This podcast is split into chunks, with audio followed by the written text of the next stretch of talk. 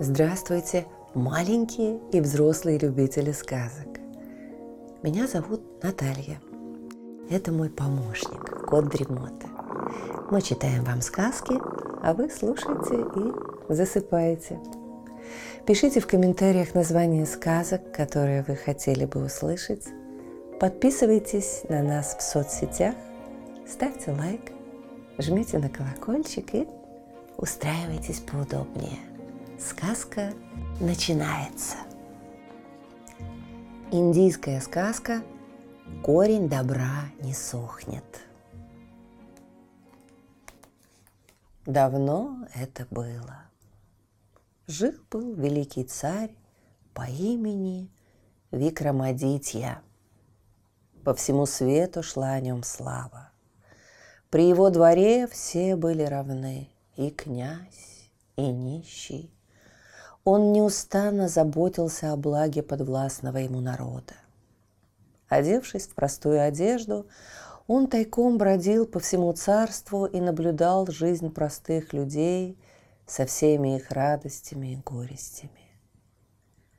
Правление Викрамадитии, царя справедливого и милосердного, вызвало зависть даже у Индры. Пришел Индра Бхагавану Всевышнему и стал жаловаться. Бхагаван, Викрамадитья лицемер, он вводит людей в заблуждение, говорит, что всем хочет добра. Ты не прав, Индра. Во всем мире нет такого праведного царя, как Викрамадитья, ответил Бхагаван. Тогда Бхагаван устрой ему испытание. Бхагаван согласился. Он принял облик мастера-воятеля и явился ко двору Викрамадитии. Стал он показывать царю свои статуи. Шиву и Парвати, Криятну, возлежащего на многоглавом змея бога Вишну, и были они одна другой краше покорили статуи Викрамадитью. Ему таких раньше видеть не приходилось. Купил он все до одной, не торгуясь. Под конец вынул воятель из котомки блестящую железную статуэтку, показал ее царю и говорит, «Махарадж, сделайте милость, купите и эту мою работу». А статуэтка та была бога Шани. Сатурна, чей дурной глаз всем известен. Только внесли ее во дворец, вся роскошь убранства рассыпалась в прах. Ярость Шани обрушилась на статуи Шивы и Парвати, Вишну и прочих богов и разнесла их на куски. Над страной поднялись раскаленные тучи песка, опалили сады, сожгли урожай на полях и сушили пруды и колодцы. Царское войско восстало и переметнулось к врагу.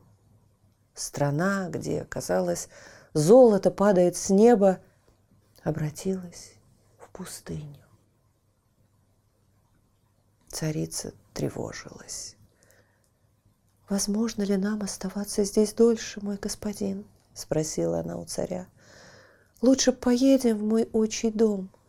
Там хоть не будет заботы о хлебе насущном». «Ты поезжай к своим родителям», — ответил ей Викрамадитья с грустной улыбкой. «А с каким лицом я переступлю теперь их порог? Мне лучше остаться здесь и уповать на Всевышнего. Кому дома почет, тому всюду почет. Чем бесчестием хлеб добывать, лучше уж с голоду умереть. Огорчилась царица и говорит, «Махарадж, где вы, там место и мне. Как я могу бросить вас и уехать одна? Но ведь и здесь нам не житье». «Это правда», — сказал Викрамадитья. «Пойдем отсюда в чужие края. будем сами на хлеб себе зарабатывать. Хорошо, согласилась царица. Сегодня же ночью уйдем потихоньку отсюда. Темной ночью царь и царица отправились в путь. Никто их не провожал, никто не сказал им вслед доброго слова.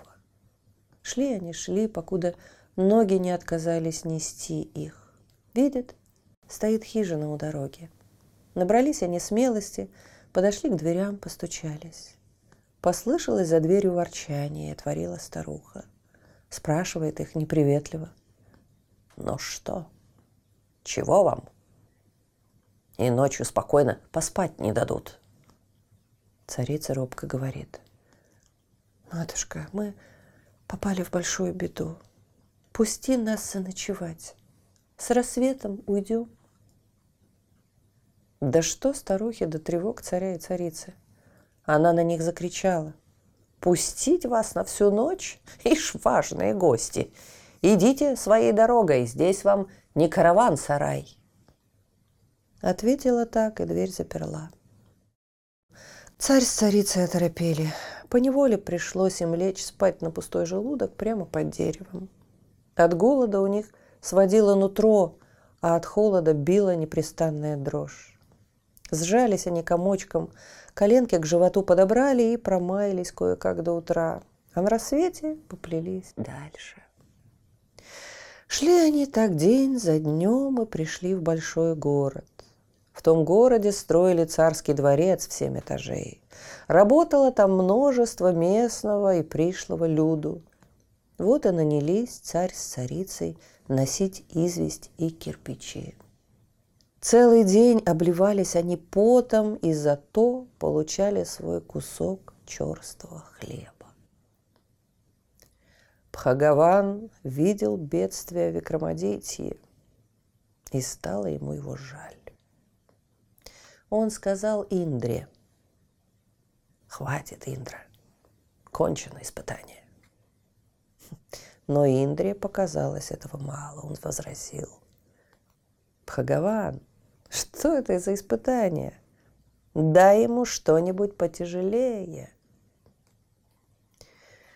Опечалила Бхагавана бессердечие Индры, но он захотел показать ему величие человека, одушевленного верой – в облике брахмана он явился к дверям хижины, где жил Викрамадитья, и стал слезно молить. «Я бедный брахман, завтра у моей дочери свадьба, и в доме ни зернышка нет, нечем встретить гостей. Пришлось идти побираться, подай хоть что-нибудь. Бхагаван тебе сторицей воздаст». Что тут было сказать Викрамадитьи. «Я рад бы подать тебе, господин», — ответил он. «Да было бы что. Если примешь мой труд, я готов тебе послужить». А царица стояла рядом и все это слышала. Глаза у нее застилала слезами. В первый раз случилось такое, чтобы проситель уходил от них с пустыми руками. Стерпеть этого она не могла. Она вышла к царю и сказала, «Подождите, мы не нищие. Вот, возьмите мое ожерелье. Мы все потеряли, но ожерелье осталось для дочери Брахмана». «Это ожерелье ты получила от матери. Оставь его у себя!» — воскликнул Викрамадитья. Царица улыбнулась в ответ. «Я хранила подарок матери до нынешних дней. А теперь я сама дарю его названной своей дочери. От блеска алмазов и самоцветов Брахман зажмурил глаза. Великодушие царицы поразило его. Но он не нашел в себе духа не принять дар и унес ожерелье, благословляя царицу. Кончался двенадцатый год с той поры, когда царь и царица стали носить известь и кирпичи, и они по-прежнему пребывали в бедности. От работы руки у них покрылись мозолями, ноги были изъедены язвами, тела исхудали. Однажды трудились они, как всегда, и один каменщик их узнал, только виду не подал. Не хотел царя тревожить напрасно. «Братец», — спросил он, — «слыхал ты, какое дело?» «Какое?» — спросил Викрамадитья. Тот рассказал. За пятьдесят верст отсюда есть одно царство. Тамошний царь покупает у людей их заслуги — если ты сделал в жизни благое дело, пойди туда и продай его. Я правду тебе говорю. Заработаешь разом большие деньги. Вздохнул Викрамадити и говорит. Братец, это не для меня. Будь мне на роду написано счастье, с чего бы судьба лишила меня всех тех богатств, какими я владел дома – Ладно, дело прошлое. Что проку о том говорить? Каменщик понял, что прошедшее ворошить только зря мучить царя. Набрался он смелости и говорит, «Ты меня все же послушай. Выбери час и сходи туда непременно». «Ладно, подумаю», — ответил царь. Каменщик-то ушел — а мысль о том, чтобы попробовать свои заслуги продать, запала Викрамадитье в душу. Вечером, как спать стали ложиться, он не утерпел и рассказал все царице. Царица обрадовалась и стала его уговаривать. «О, царь, таких добродетелей, как у тебя, я ни у кого на свете не видела. Иди непременно и свои заслуги – продай. Чует сердце, изменится наша судьба. Двенадцать лет прошло, так неужто не кончатся черные дни? Ведь мы тоже люди. Царица встала чуть свет, собрала Викрамадитье в узелок еды на дорогу, и он отправился в путь. По дороге повстречался ему прокаженный. Тело несчастного было покрыто ранами и источало зловоние. Вокруг прокаженного велись роем мухи, и он не успевал сгонять их со своих ран. Как неотвратителен был вид этого человека, Викрамадитья проникся к нему состраданием. Он подошел к прокаженному, омыл его раны и перевязал их лоскутками от собственной одежды. Отгоняя назойливых мух от страдальца, он сказал ему с жалостью, «Братец, как тебе тяжко приходится!» Прокаженный ответил, «Тяжко-то тяжко, да в том ли беда? Я с голоду ноги готов протянуть. Нет ли у тебя хоть крошки поесть?» У Викрамадитьи в узелке было четыре лепешки. Что ж, подумал он, поделюсь-ка я с ним по-братски. Стал он кормить прокаженного. Две лепешки того не насытили. Так Викрамадитья скормил ему и свою долю. Наелся прокаженный и долго благодарил. Пошел Викрамадитья дальше голодный, но доброе дело придавало ему сил, и ноги будто сами его несли. Он и про голод забыл. Шел он так, и вдруг нащупал у себя в узелке что-то мягкое. Тут он вспомнил, что жена положила ему на дорогу горстку муки. Он набрал хворосту, развел костер и испек на углях пару лепешек. Только поднес лепешку к рту, подбежала собака, встала перед ним и завиляла хвостом. Викрамадитья и ей бросил лепешку – Собака голодная, одним духом ее проглотила и опять на Викрамадитью смотрит, будто не ела. Викрамадитья отдал ей вторую лепешку. Убежала собака. А царь возрадовался. Выпил холодной водицы, и показалось ему, будто он сыт. И дальше пошел. Шел он, шел и пришел к своей цели. Привратник отвел его прямо к царю. Царь протянул Викрамадитье шкатулку и говорит, «Вспоминай теперь свои заслуги и смотри в зеркальце, что в этой шкатулке. Оно тебе все покажет». Стал Викрамадитья вспоминать храмы, монастыри и обители, что он построил.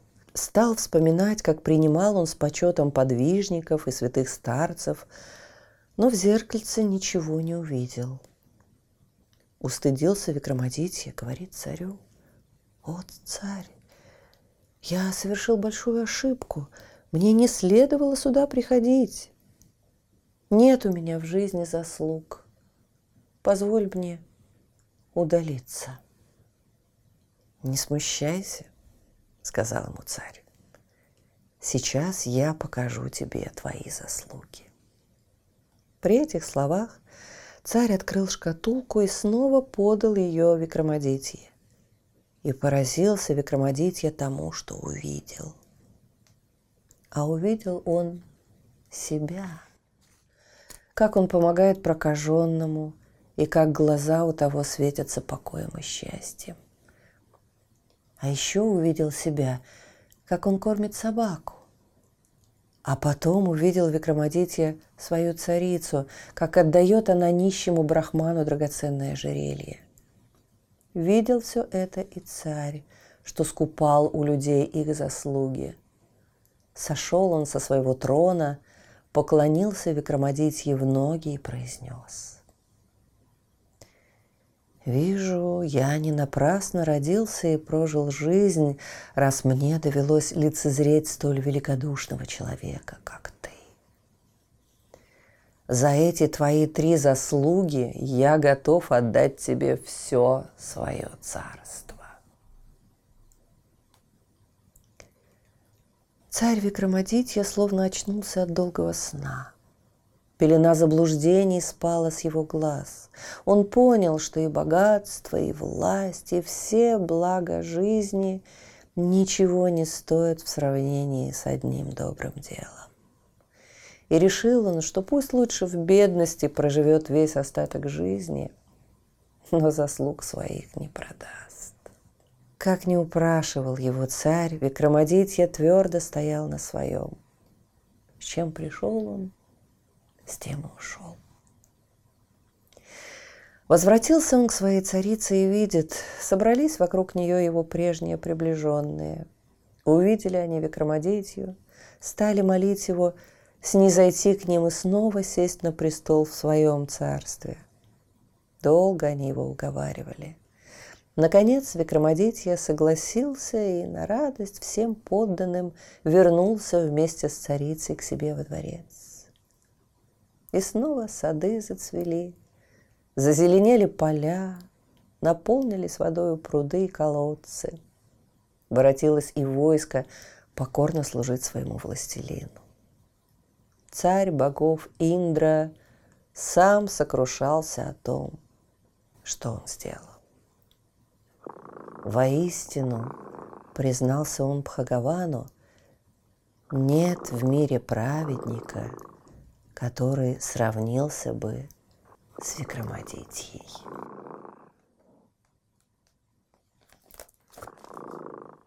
Слышите? Кот Дремота запел свою песенку. Это значит, что пора засыпать. Мы обязательно встретимся снова. Ну а сейчас спокойной ночи.